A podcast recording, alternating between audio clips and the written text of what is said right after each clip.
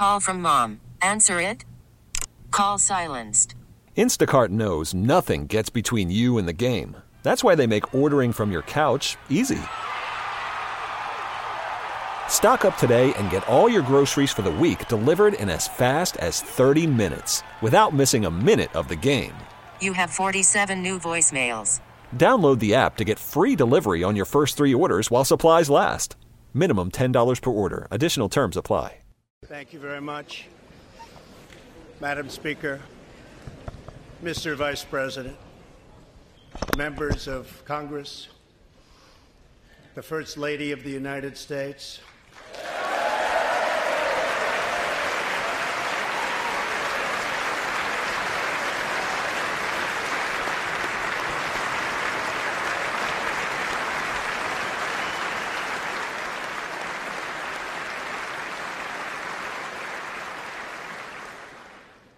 and my fellow Americans.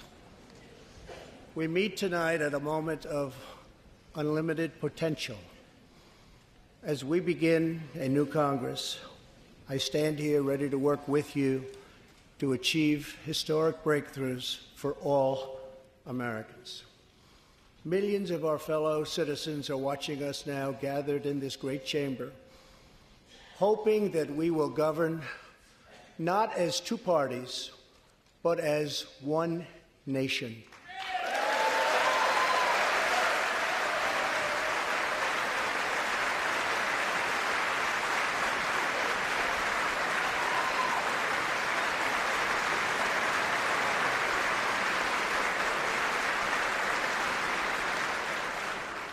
The agenda I will lay out this evening is not a Republican agenda or a Democrat agenda.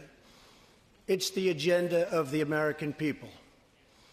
Many of us have campaigned on the same core promises to defend American jobs and demand fair trade for American workers, to rebuild and revitalize our nation's infrastructure, to reduce the price of health care and prescription drugs, to create an immigration system that is safe lawful, modern, and secure, and to pursue a foreign policy that puts America's interest first.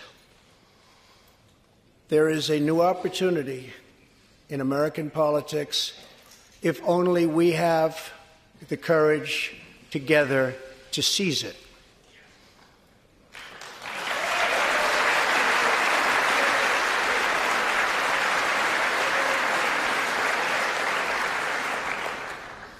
Victory is not winning for our party. Victory is winning for our country.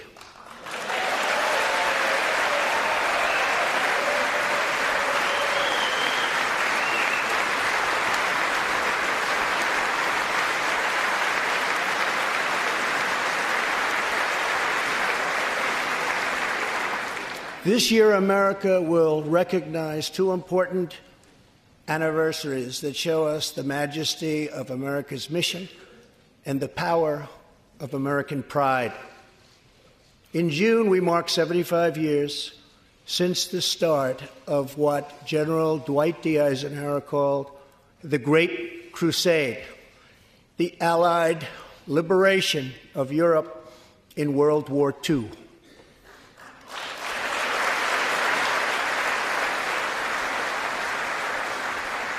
On D Day, June 6, 1944, 15,000 young American men jumped from the sky, and 60,000 more stormed in from the sea to save our civilization from tyranny. Here with us tonight are three of those incredible heroes. Private First Class Joseph Riley, Staff Sergeant Irving Locker, and Sergeant Herman Zeitchik. Please.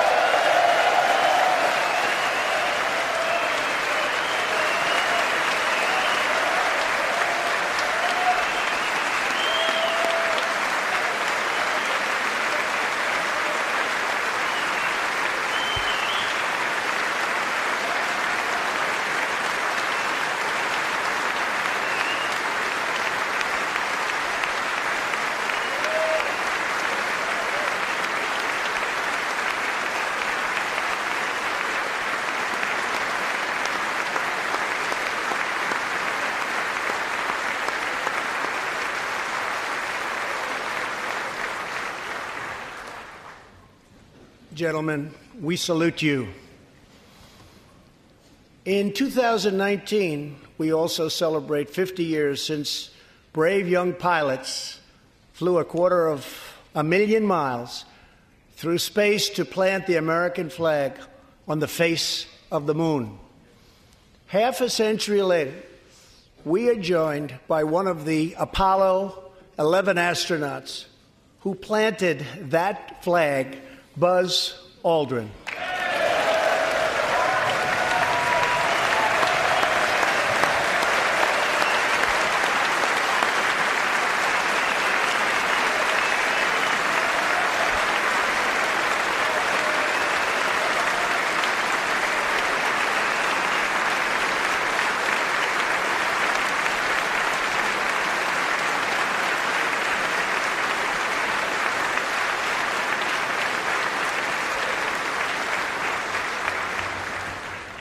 Thank you, Buzz. This year, American astronauts will go back to space on American rockets.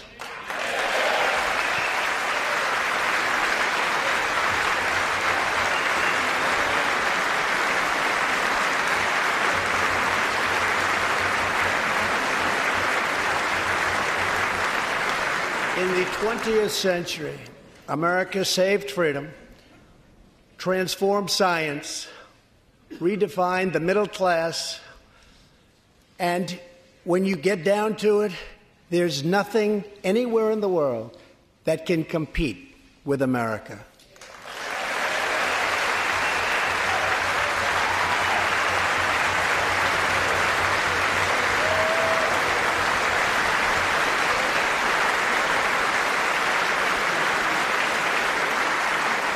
Now we must step boldly and bravely into the next chapter of this great American adventure.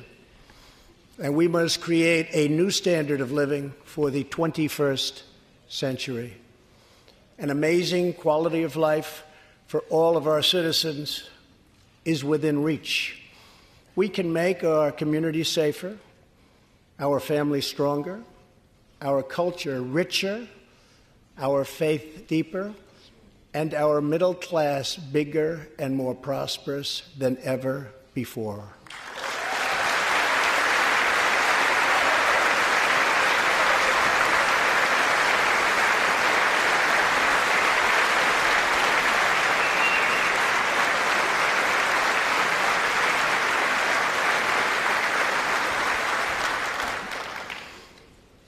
But we must reject the politics of revenge, resistance, and retribution and embrace the boundless potential of cooperation, compromise, and the common good.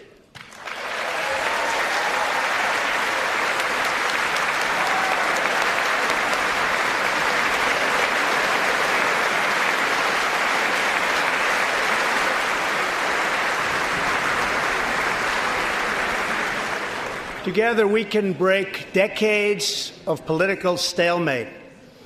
We can bridge old divisions, heal old wounds, build new coalitions, forge new solutions, and unlock the extraordinary promise of America's future.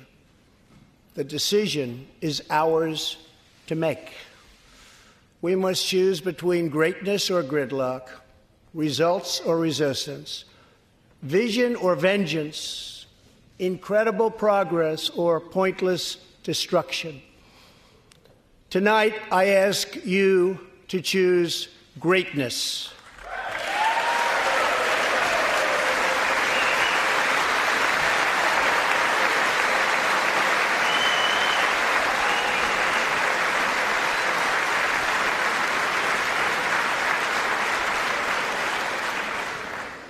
Over the last two years, my administration has moved with urgency and historic speed to confront problems neglected by leaders of both parties over many decades. In just over two years since the election, we have launched an unprecedented economic boom, a boom that has rarely been seen before. There's been nothing like it. We have created 5.3 million new jobs and importantly added 600,000 new manufacturing jobs, something which almost everyone said was impossible to do. But the fact is, we are just getting started.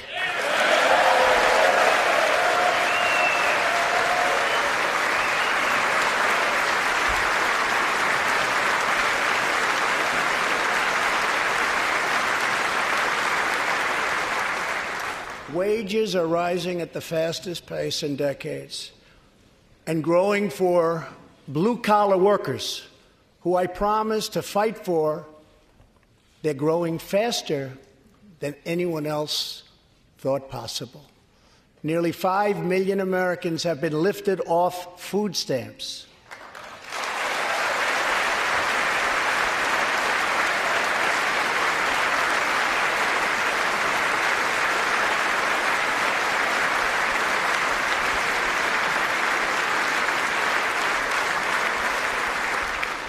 The U.S. economy is growing almost twice as fast today as when I took office.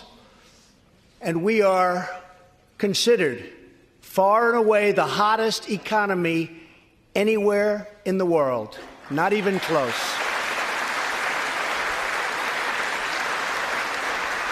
Unemployment has reached the lowest rate in over half a century.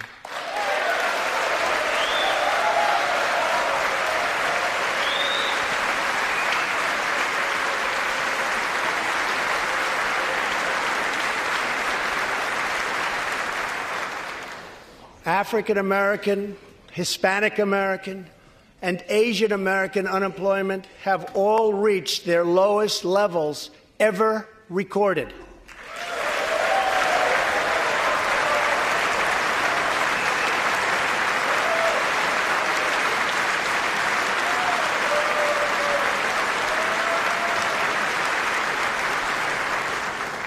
Unemployment for Americans with disabilities has also reached an all time low.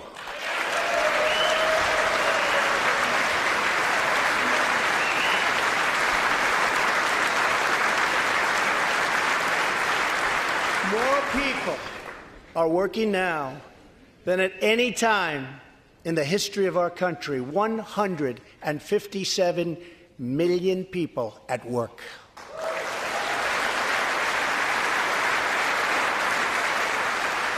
We passed a massive tax cut for working families and doubled the child tax credit.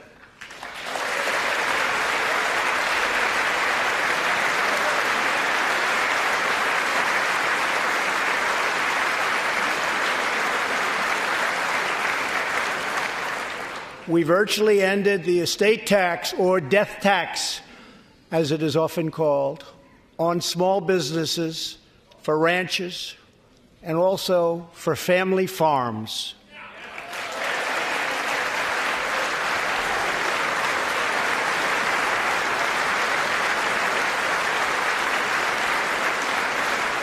We eliminated the very unpopular Obamacare individual mandate penalty.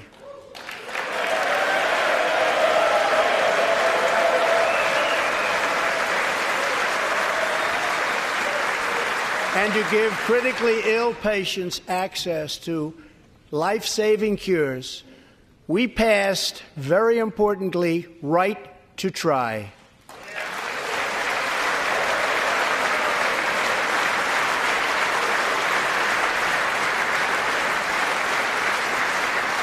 My administration has cut more regulations in a short period of time than any other administration during its entire tenure.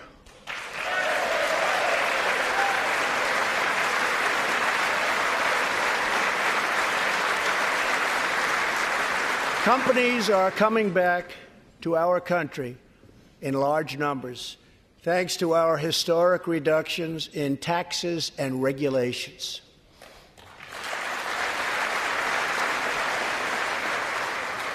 And we have unleashed a revolution in American energy. The United States is now the number one producer of oil and natural gas anywhere in the world.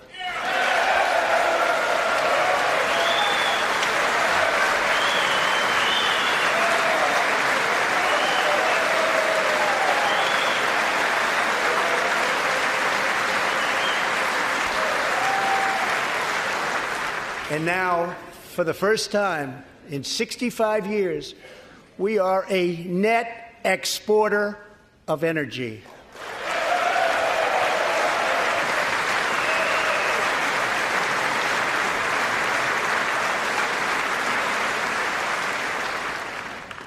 After 24 months of rapid progress, our economy is the envy of the world. Our military is the most powerful on earth by far. And America.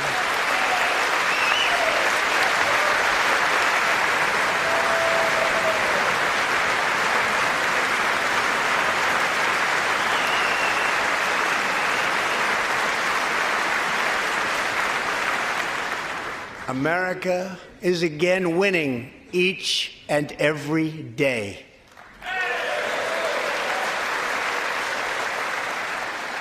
Members of Congress, the state of our union is strong.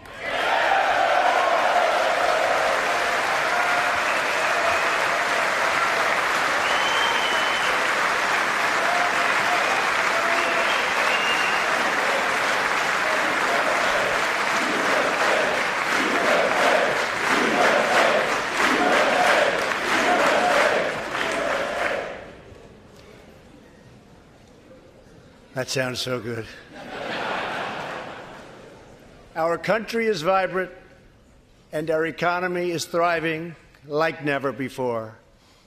On Friday, it was announced that we added another 304,000 jobs last month alone, almost double the number expected.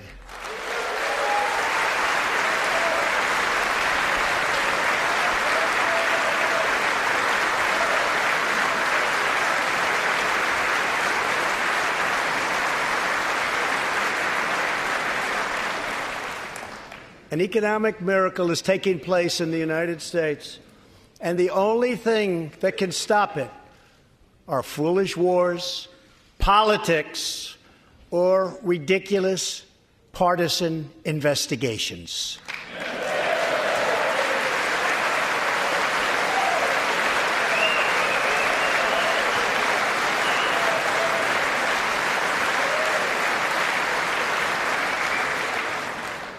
If there is going to be peace and legislation, there cannot be war and investigation. It just doesn't work that way. We must be united at home to defeat our adversaries abroad. This new era of cooperation can start with finally confirming the more than 300 highly qualified nominees who are still stuck in the Senate, in some cases, years and years waiting. Not right.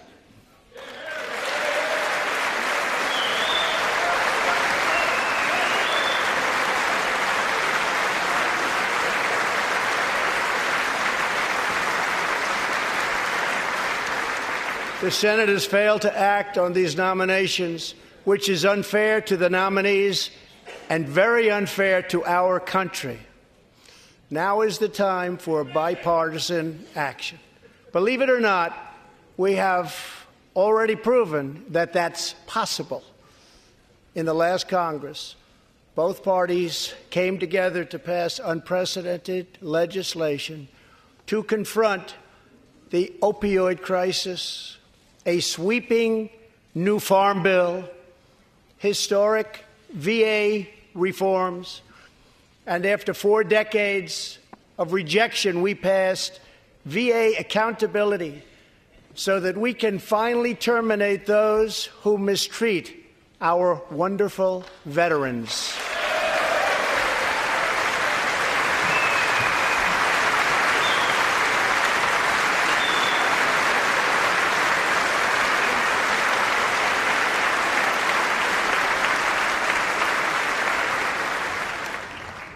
just weeks ago, both parties united for groundbreaking criminal justice reform. They said it couldn't be done.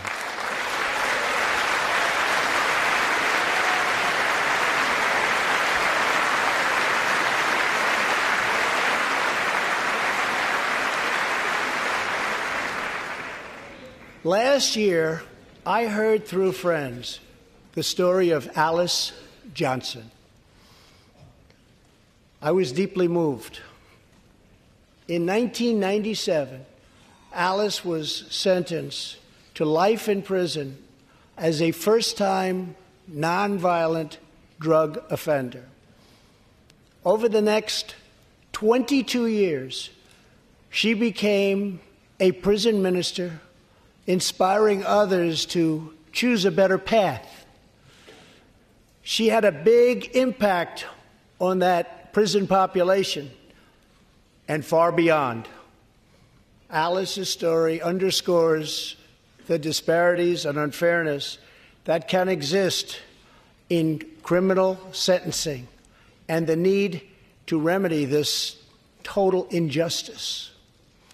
She served almost that 22 years and had expected to be in prison for the remainder of her life. In June, I commuted Alice's sentence. When I saw Alice's beautiful family greet her at the prison gates, hugging and kissing and crying and laughing, I knew I did something right. Alice is with us tonight, and she is a terrific woman. Terrific. Alice, please.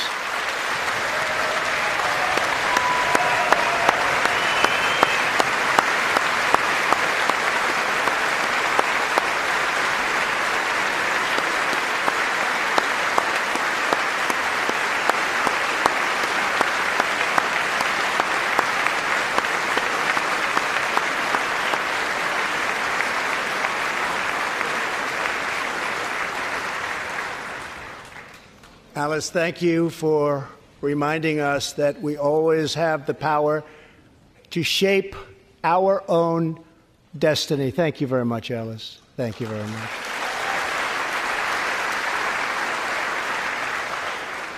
Inspired by stories like Alice's, my administration worked closely with members of both parties to sign the First Step Act into law.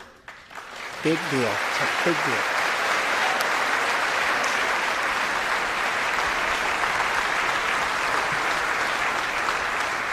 This legislation reformed sentencing laws that have wrongly and disproportionately harmed the African American community. The First Step Act gives nonviolent offenders the chance to re enter society as productive, law abiding citizens. Now, states across the country are following our lead. America is a nation that believes in redemption we are also joined tonight by Matthew Charles from Tennessee.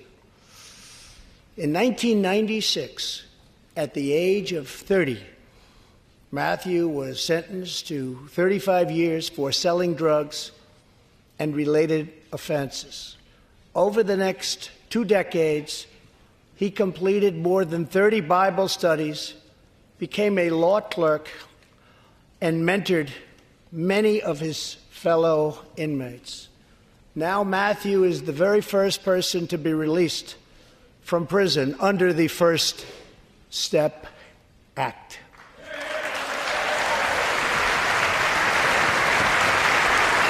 Matthew, please.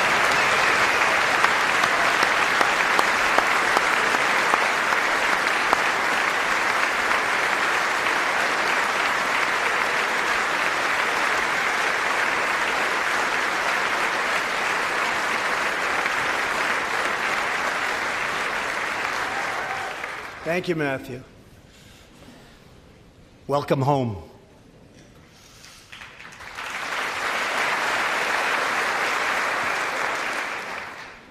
Now, Republicans and Democrats must join forces again to confront an urgent national crisis. Congress has 10 days left to pass a bill that will fund our government protect our homeland, and secure our very dangerous southern border. Now is the time for Congress to show the world that America is committed to ending illegal immigration and putting the ruthless coyotes, cartels, drug dealers, and human traffickers out of business.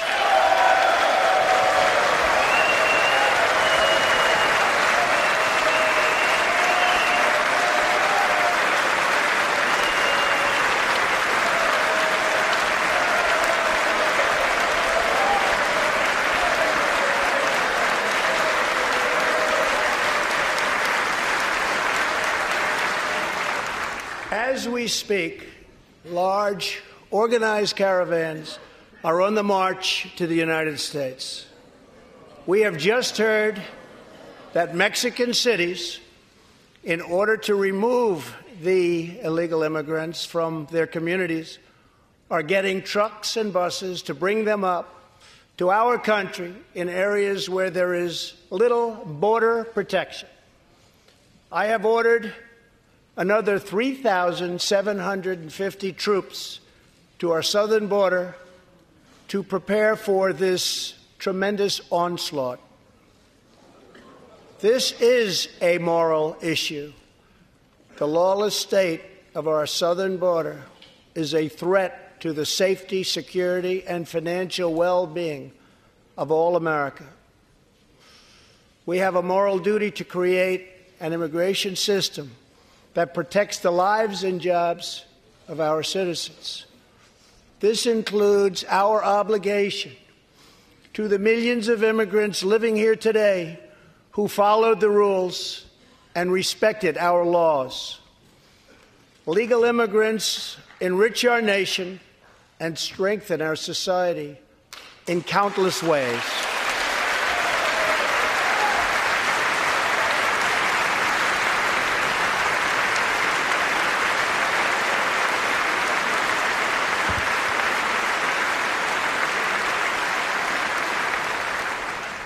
I want people to come into our country in the largest numbers ever, but they have to come in legally.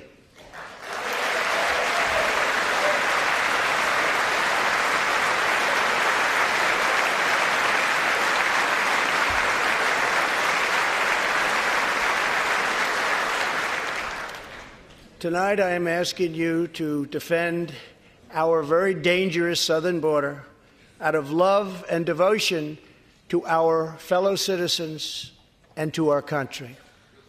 No issue better illustrates the divide between America's working class and America's political class than illegal immigration.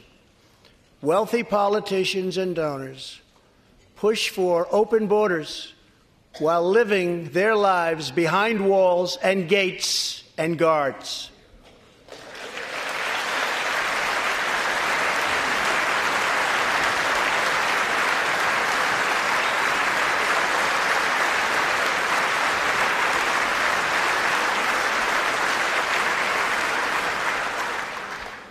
Meanwhile, working class Americans are left to pay the price for mass illegal immigration. Reduced jobs, lower wages, overburdened schools, hospitals that are so crowded you can't get in, increased crime, and a depleted social safety net. Tolerance for illegal immigration is not compassionate, it is actually very cruel.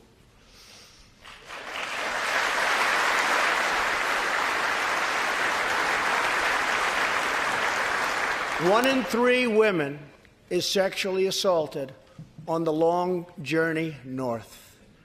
Smugglers use migrant children as human pawns to exploit our laws and gain access to our country. Human traffickers and sex traffickers take advantage of the wide open areas between our ports of entry to smuggle thousands of young girls and women into the United States and to sell them into prostitution and modern day slavery. Tens of thousands of innocent Americans are killed by lethal drugs that cross our border and flood into our cities, including meth, heroin, cocaine, and fentanyl. The savage gang MS 13 now operates in at least 20 different American states, and they almost all come through our southern border. Just yesterday, an MS 13 gang member was taken into custody for a fatal shooting on a subway platform in New York City.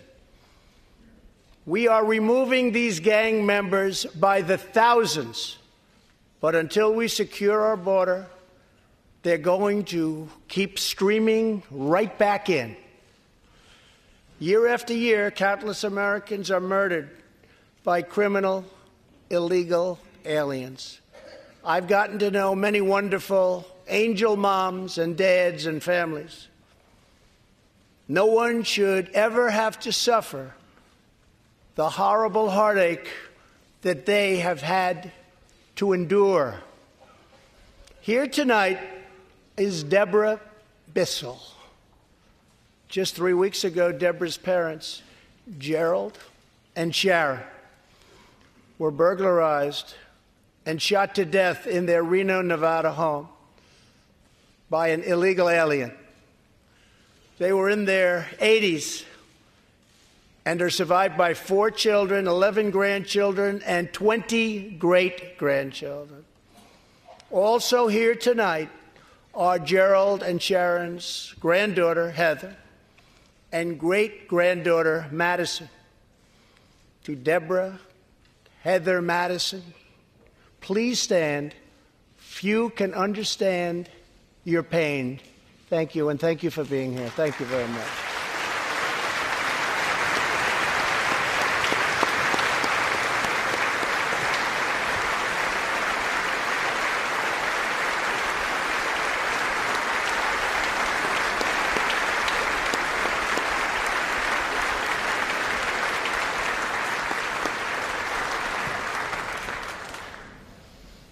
Will never forget, and I will fight for the memory of Gerald and Sharon that it should never happen again.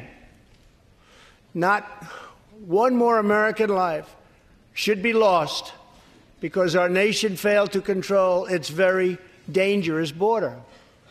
In the last two years, our brave ICE officers made 266,000 arrests of criminal aliens, including those charged or convicted of nearly 100,000 assaults, 30,000 sex crimes, and 4,000 killings or murders. We are joined tonight by one of those law enforcement heroes, ICE Special Agent Elvin Hernandez. When Elvin.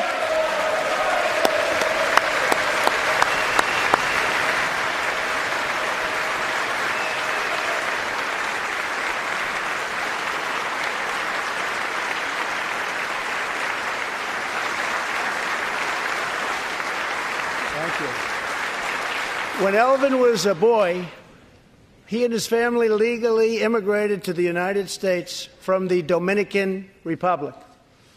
At the age of eight, Elvin told his dad he wanted to become a special agent. Today, he leads investigations into the scourge of international sex trafficking. Elvin says that if I can make sure these young girls get their justice, I've really done my job. Thanks to his work and that of his incredible colleagues, more than 300 women and girls have been rescued from the horror of this terrible situation. And more than 1,500 sadistic traffickers have been put behind bars.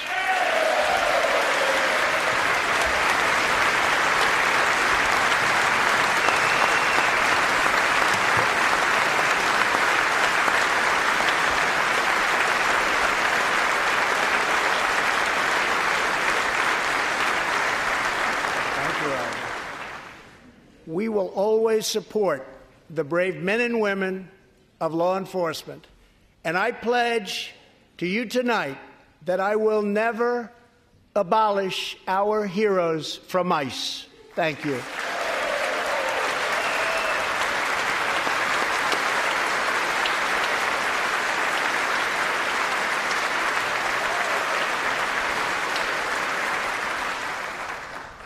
My administration has sent to Congress a common sense proposal to end the crisis on the southern border. It includes humanitarian assistance, more law enforcement, drug detection at our ports, closing loopholes that enable child smuggling, and plans for a new physical barrier or wall to secure the vast areas between our ports of entry. In the past, most of the people in this room voted for a wall, but the proper wall never got built. I will get it built.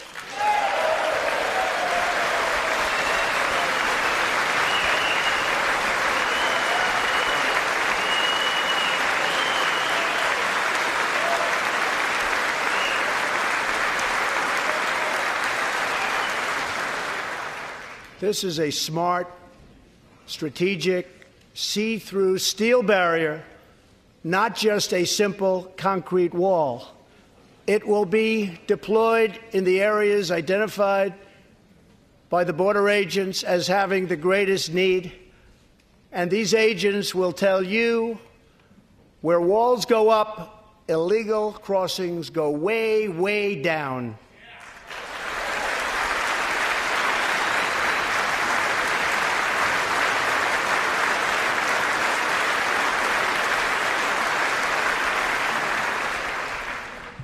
San Diego used to have the most illegal border crossings in our country.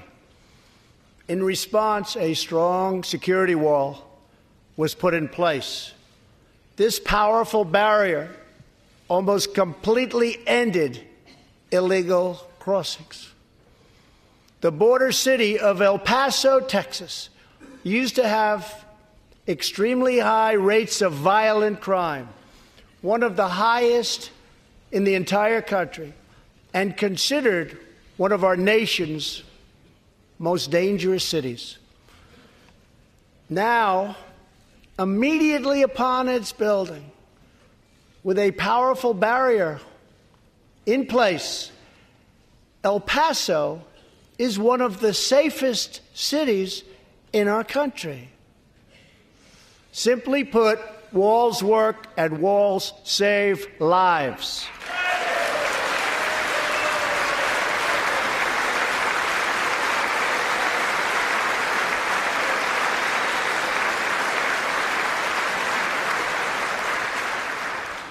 So let's work together, compromise, and reach a deal that will truly make America safe. As we work to defend our people's safety, we must also ensure our economic resurgence continues at a rapid pace. No one has benefited more from a thriving economy than women who have filled 58% of the newly created jobs last year.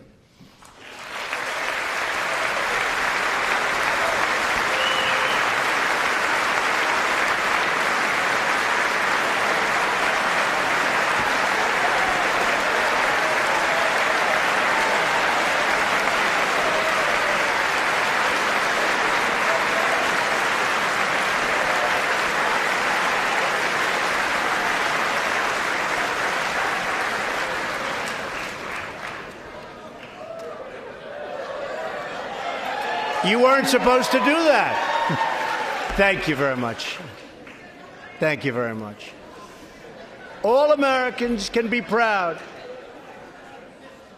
that we have more women in the workforce than ever before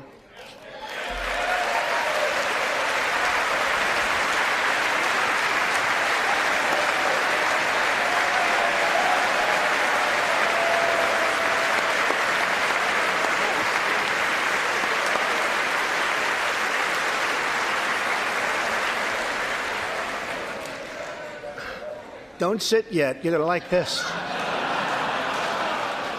and exactly one century after Congress passed the constitutional amendment giving women the right to vote, we also have more women serving in Congress than at any time before.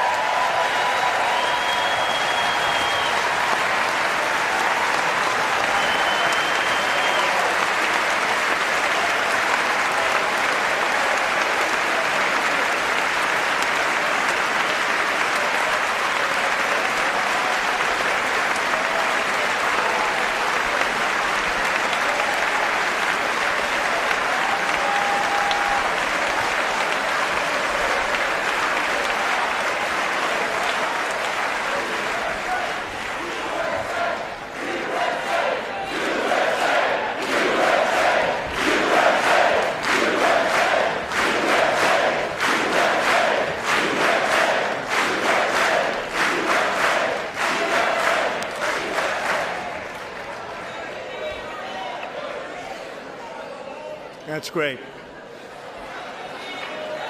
Very great. And congratulations. That's great. As part of our commitment to improving opportunity for women everywhere, this Thursday we are launching the first ever government wide initiative focused on economic empowerment for women in developing countries. To build on, thank you. To build on our incredible economic success, one priority is paramount reversing decades of calamitous trade policies. So bad. We are now making it clear to China that after years of targeting our industries and stealing our intellectual property, the theft of American jobs and wealth has come to an end.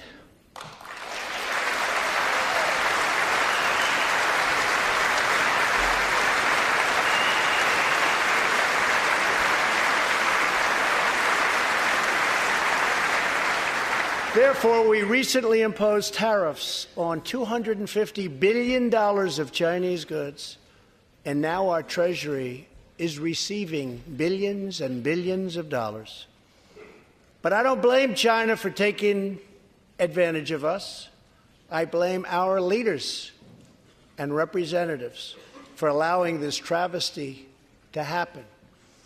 I have great respect for President Xi and we are now working on a new trade deal with China. But it must include real structural change to end unfair trade practices, reduce our chronic trade deficit, and protect American jobs.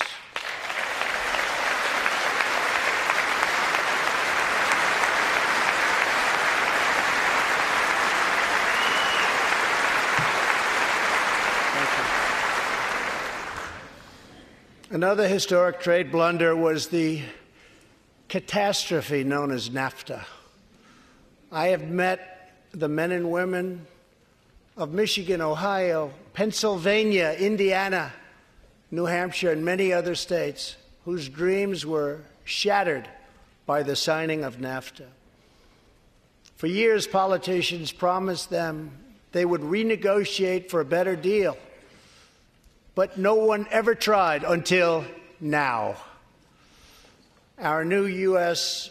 Mexico Canada agreement, the USMCA, will replace NAFTA and deliver for American workers like they haven't had delivered to for a long time. I hope you can pass the USMCA into law so that we can bring back our manufacturing jobs in even greater numbers expand American agriculture, protect intellectual property, and ensure that more cars are proudly stamped with our four beautiful words Made in the USA.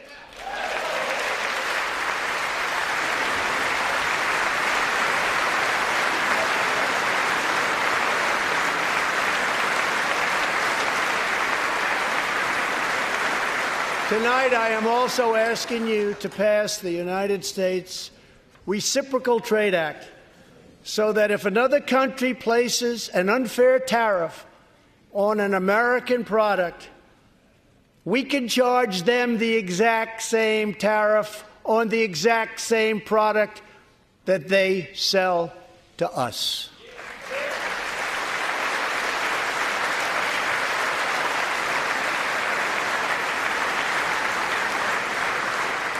Both parties should be able to unite for a great rebuilding of America's crumbling infrastructure.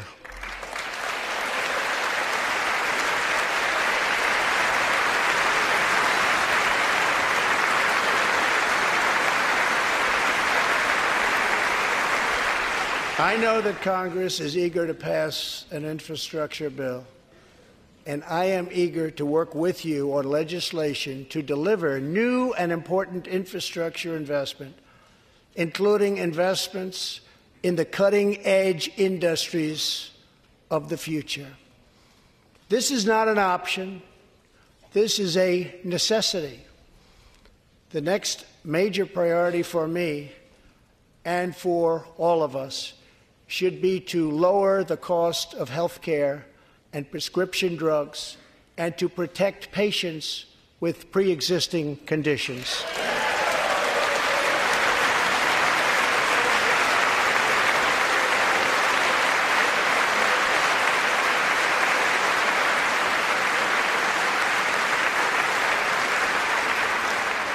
Already, as a result of my administration's efforts in 2018, drug prices experienced their single largest decline in 46 years.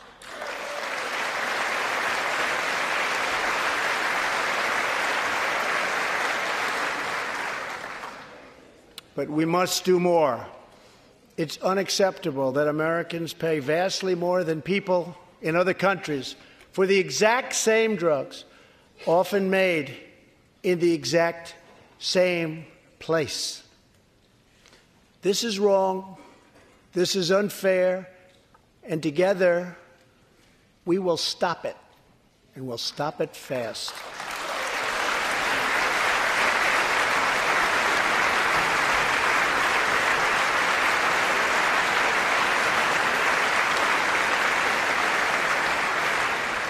I am asking Congress to pass legislation that finally takes on the problem of global freeloading and delivers fairness and price transparency for American patients, finally.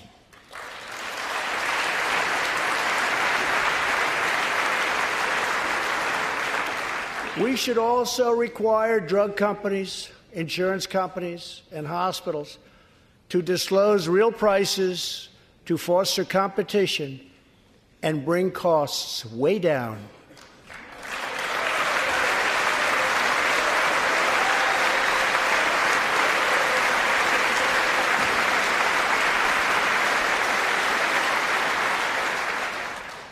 No force in history has done more to advance the human condition than American freedom. In recent years,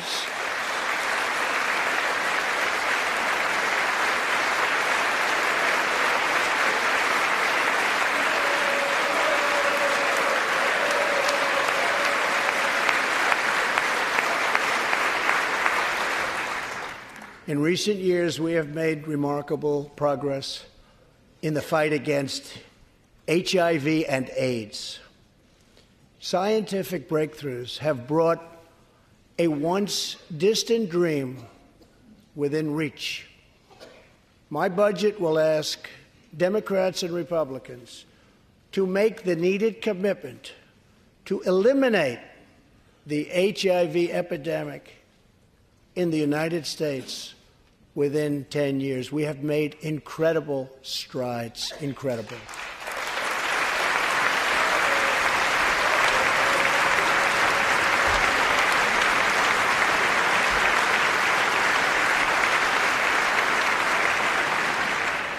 Together, we will defeat AIDS in America and beyond.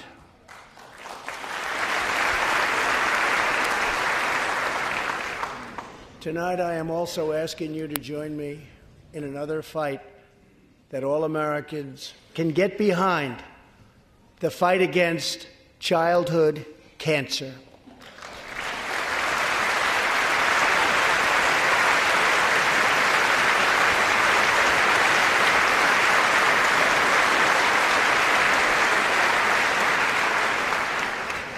Joining Melania in the gallery this evening is a very brave 10 year old girl, Grace Eline. Every birthday,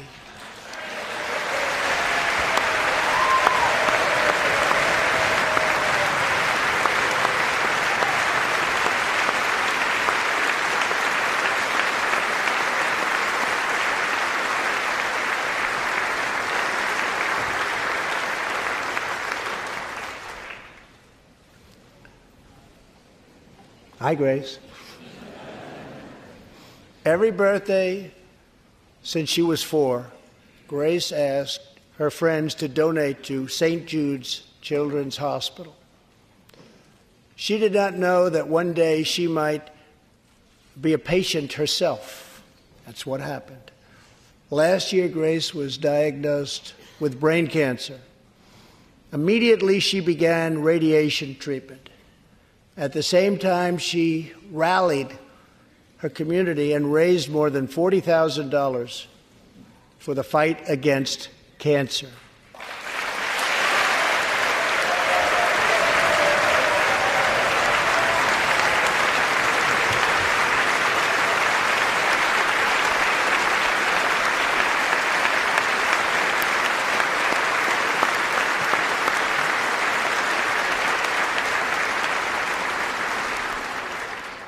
When Grace completed treatment last fall, her doctors and nurses cheered. They loved her. They still love her. With tears in their eyes as she hung up a poster that read, Last Day of Chemo.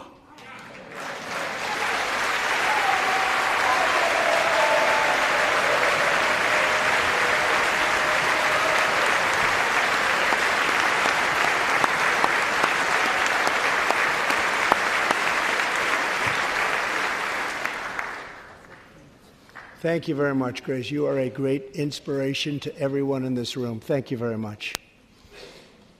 Many childhood cancers have not seen new therapies in decades. My budget will ask Congress for $500 million over the next 10 years to fund this critical life saving research. To help support working parents, the time has come to pass school choice for Americans' children.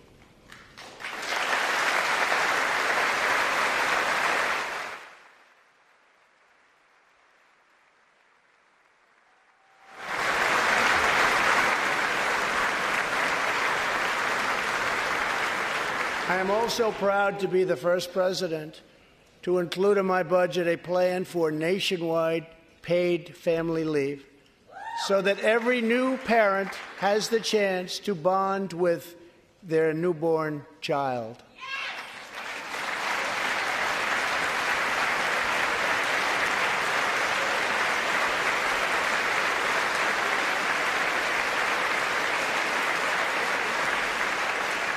There could be no greater contrast to the beautiful image of a mother holding her infant child than the chilling displays our nation saw in recent days. Lawmakers in New York cheered with delight upon the passage of legislation that would allow a baby to be ripped from the mother's womb moments from birth. These are living, feeling, beautiful babies who will never get the chance to share their love and their dreams with the world.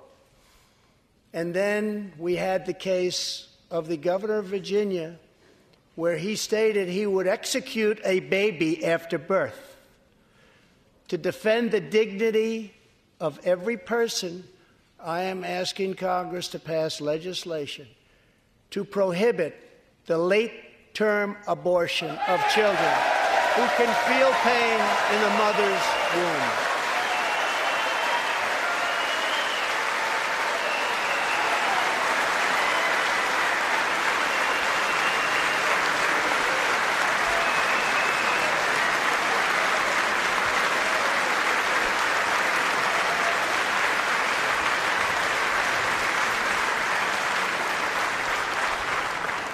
Us work together to build a culture that cherishes innocent life.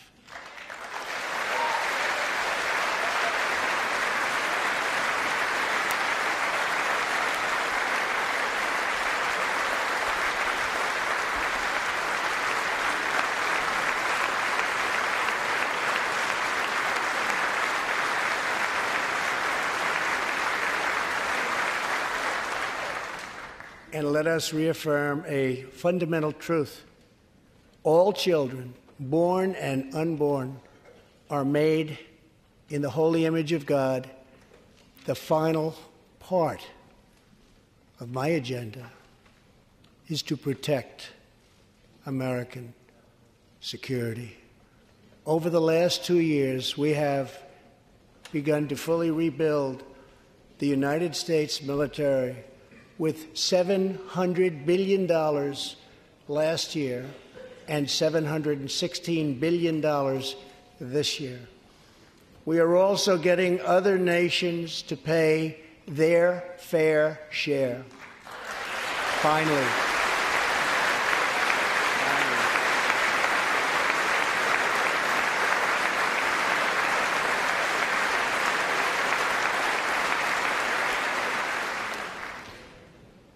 For years, the United States was being treated very unfairly by friends of ours,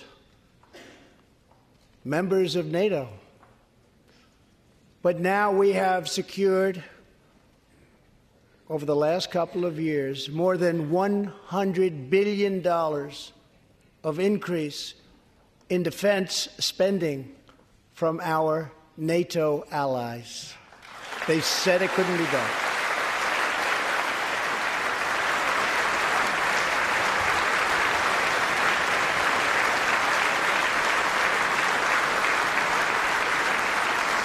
As part of our military buildup, the United States is developing a state of the art missile defense system. Under my administration, we will never apologize for advancing America's interests.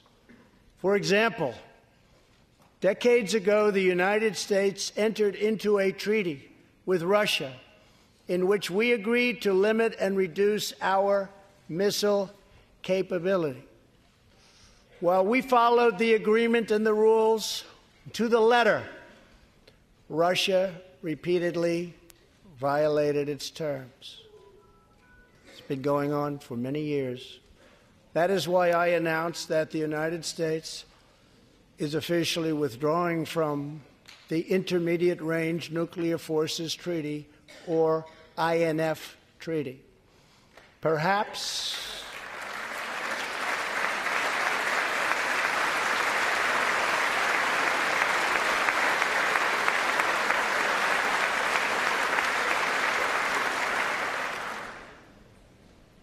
we really have no choice. Perhaps we can negotiate a different agreement, adding China and others, or perhaps we can't, in which case we will outspend and out innovate all others by far.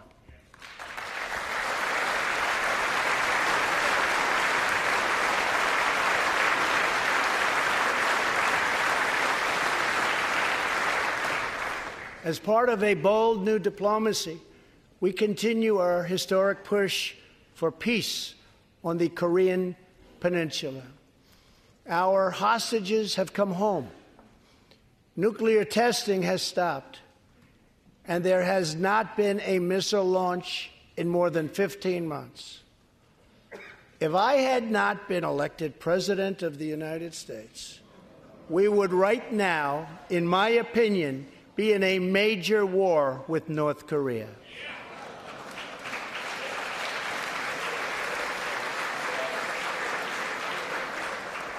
Much work remains to be done, but my relationship with Kim Jong un is a good one.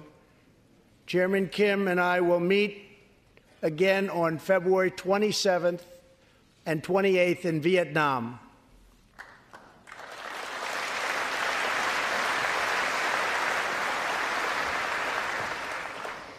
Two weeks ago, the United States officially recognized the legitimate government of Venezuela and its new president, Juan Guaido.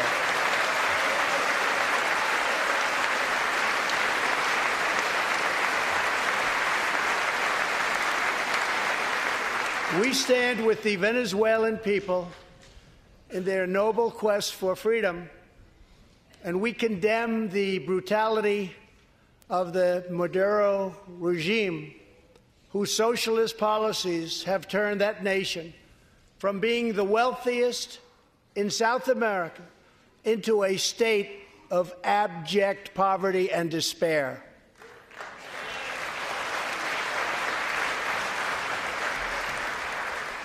Here in the United States, we are alarmed by the new calls to adopt socialism in our country.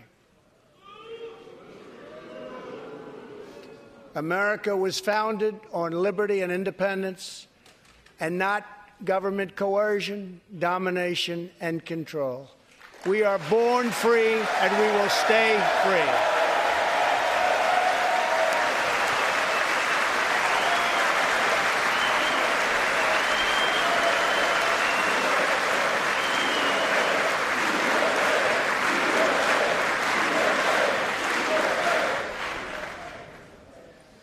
Tonight, we renew our resolve that America will never be a socialist country.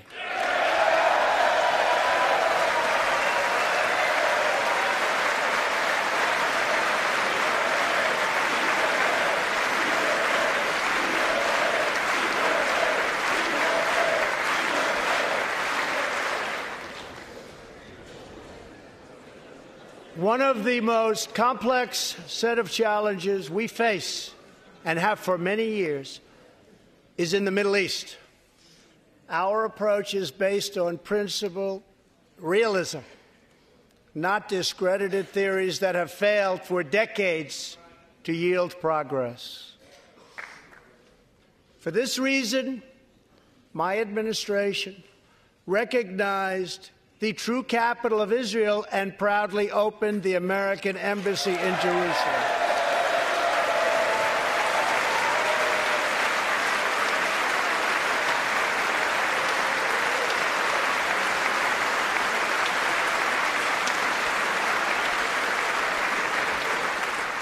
Our brave troops have now been fighting in the Middle East for almost 19 years in Afghanistan and Iraq, nearly 7,000 American heroes have given their lives. More than 52,000 Americans have been badly wounded. We have spent more than $7 trillion in fighting wars in the Middle East. As a candidate for president, I loudly pledged a new approach. Great nations do not fight endless wars.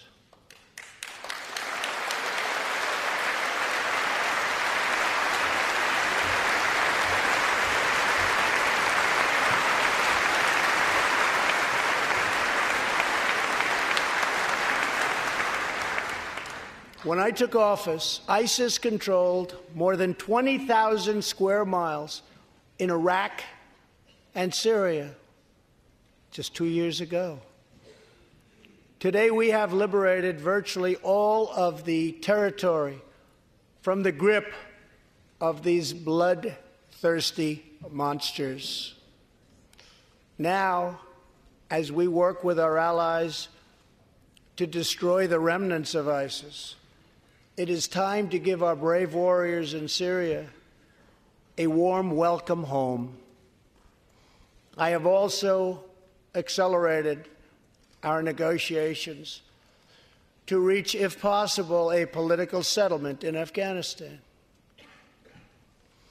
The opposing side is also very happy to be negotiating. Our troops have fought with unmatched valor, and thanks to their bravery, we are now able to pursue a possible political solution to this long and bloody conflict.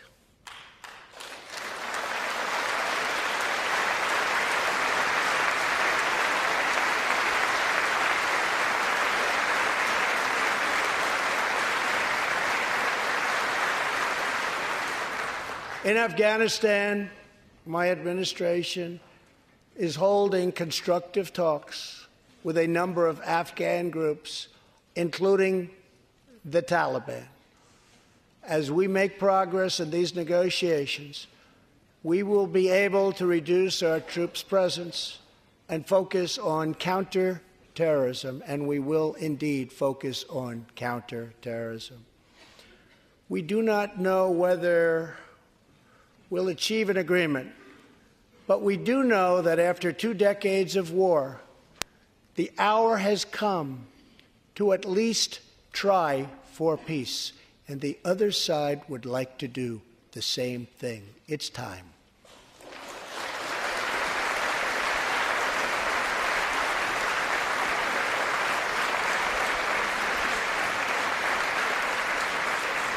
Above all, friend and foe alike must never doubt this nation's power and will to defend our people. 18 years ago, violent terrorists attacked the USS Cole, and last month, American forces killed one of the leaders of that attack.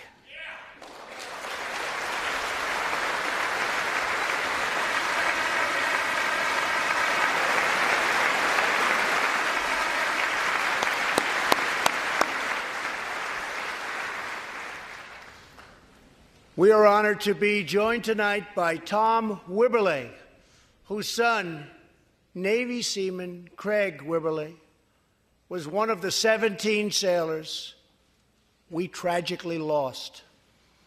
Tom, we vow to always remember the heroes of the USS Cole. Thank you, Tom.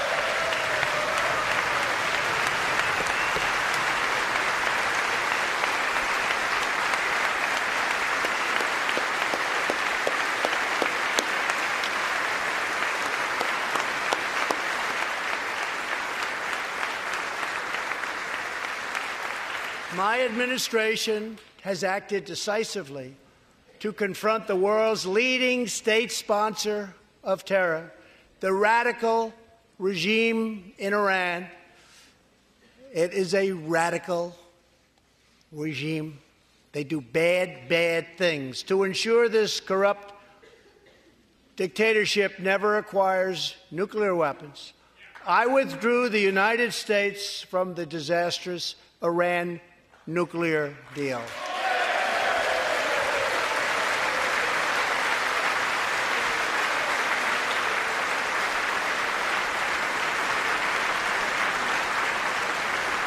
And last fall, we put in place the toughest sanctions ever imposed by us on a country. We will not avert our eyes from a regime that chants death to America and threatens genocide against the Jewish people.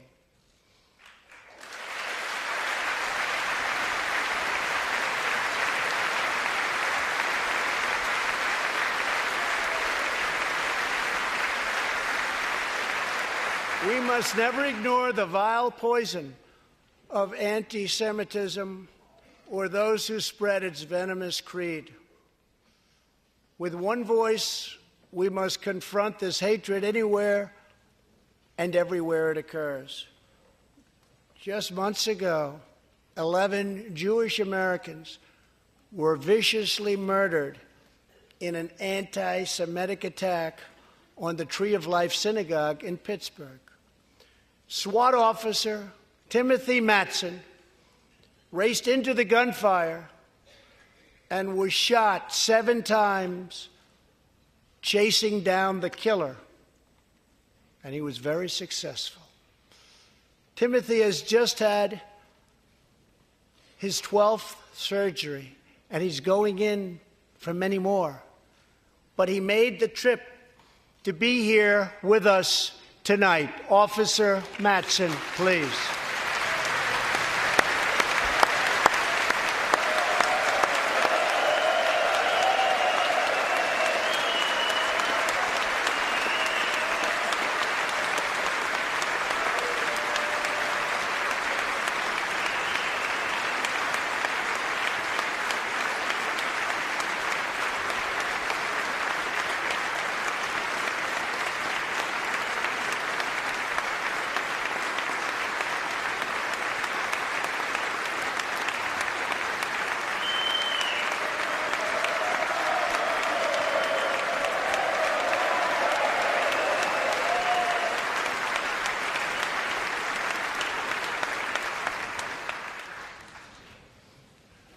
Thank you. We are forever grateful. Thank you very much. Tonight, we are also joined by Pittsburgh survivor Judah Samet. He arrived at the synagogue as the massacre began. But not only did Judah narrowly escape death last fall, more than seven decades ago, he narrowly survived the Nazi concentration camps. Today is Judah's 81st birthday.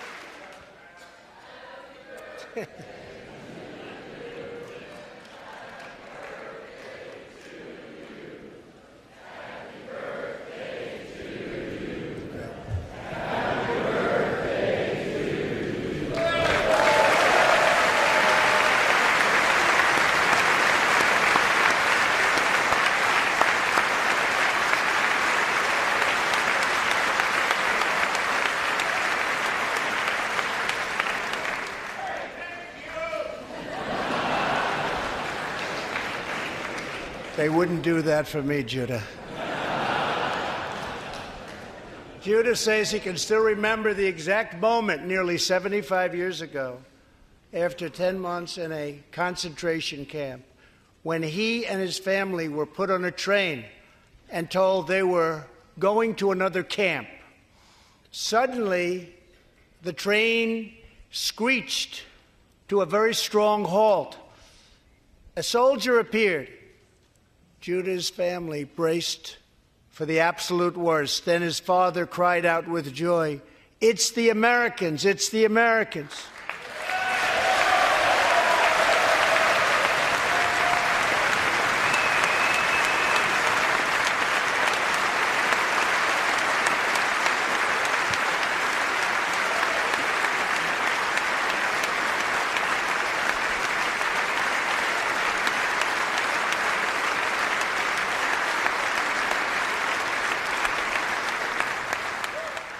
Thank you.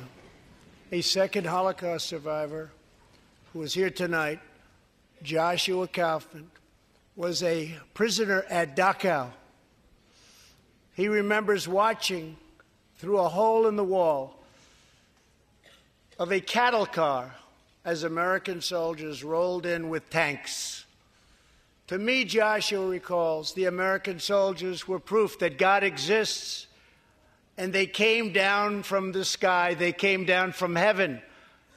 I began this evening by honoring three soldiers who fought on D Day in the Second World War. One of them was Herman Zeitchik. But there is more to Herman's story.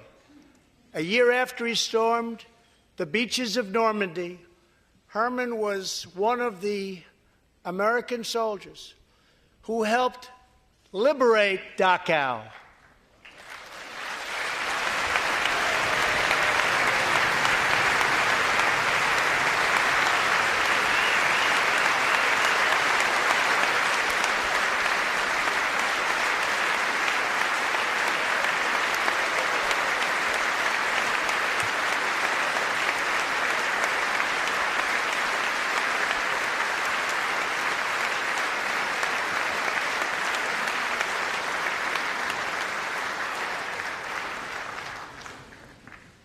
He was one of the Americans who helped rescue Joshua from that hell on earth.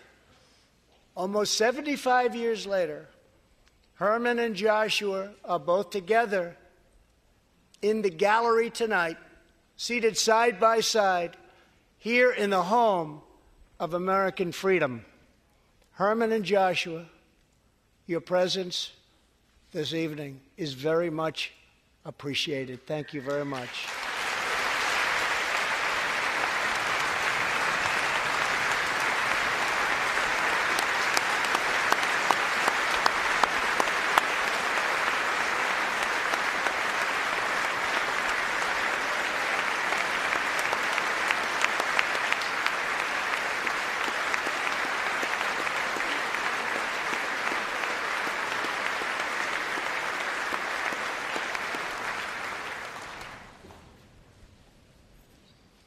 Thank you. When American soldiers set out beneath the dark skies over the English Channel in the early hours of D Day 1944, they were just young men of 18 and 19 hurtling on fragile landing craft toward the most momentous battle in the history of war. They did not know if they would survive the hour they did not know if they would grow old, but they knew that America had to prevail. Their cause was this nation and generations yet unborn. Why did they do it? They did it for America. They did it for us. Everything that has come since our triumph over communism, our giant leaps of science and discovery, our unrivaled progress towards equality and justice. All of it is possible thanks to the blood and tears and courage and vision of the Americans who came before. Think of this capital. Think of this very chamber where lawmakers before you voted to end slavery, to build the railroads and the highways, and defeat fascism, to secure civil rights, and to face down evil empires. Here tonight, we have legislators from across this magnificent republic. You have come from the rocky shores of Maine and the volcanic peaks of Hawaii, from the snowy woods of Wisconsin and the red deserts of Arizona, from the green farms of Kentucky and the golden beaches of California. Together, we represent the most extraordinary nation in all of history. What will we do with this moment? How will we be remembered? I ask the men and women of this Congress look at the opportunities before us. Our most thrilling achievements are still ahead. Our most exciting journeys still await. Our biggest victories are still to come. We have not yet begun to dream. We must choose whether we are defined by our differences or whether we dare to transcend them. We must choose whether we squander our great inheritance or whether we proudly declare that we are Americans. We do the incredible. We defy the impossible. We conquer the unknown. This is the time to reignite the American imagination. This is the time to search for the tallest summit and set our sights on the brightest star. This is the time to rekindle the bonds of love and loyalty and memory that link us together as citizens, as neighbors, as patriots. This is our future, our fate, and our choice to make. I am asking you to choose greatness. No matter the trials we face, no matter the challenges to come, we must go forward together. We must keep America first in our hearts. We must keep freedom alive in our souls. And we must always keep faith in America's destiny. That one nation, under God, must be the hope and the promise and the light and the glory among all the nations of the world. Thank you. God bless you. And God bless America. Thank you very much. All star closer, Kenley Jansen, we have a question. What's the best podcast of all time? Baseball isn't boring, baby. I'm Rob Bradford, and every single day I'm sitting down with the biggest names to show you this great game is the greatest game. It's my podcast, it's my passion. It's a cause I started more than two years ago and is now the most prolific national daily baseball pod there is. Another fact, so jump aboard the BIB Express. Follow and listen to Baseball Isn't Boring, presented by Wasabi Hot Cloud Storage on the free Odyssey app or wherever you get your podcasts.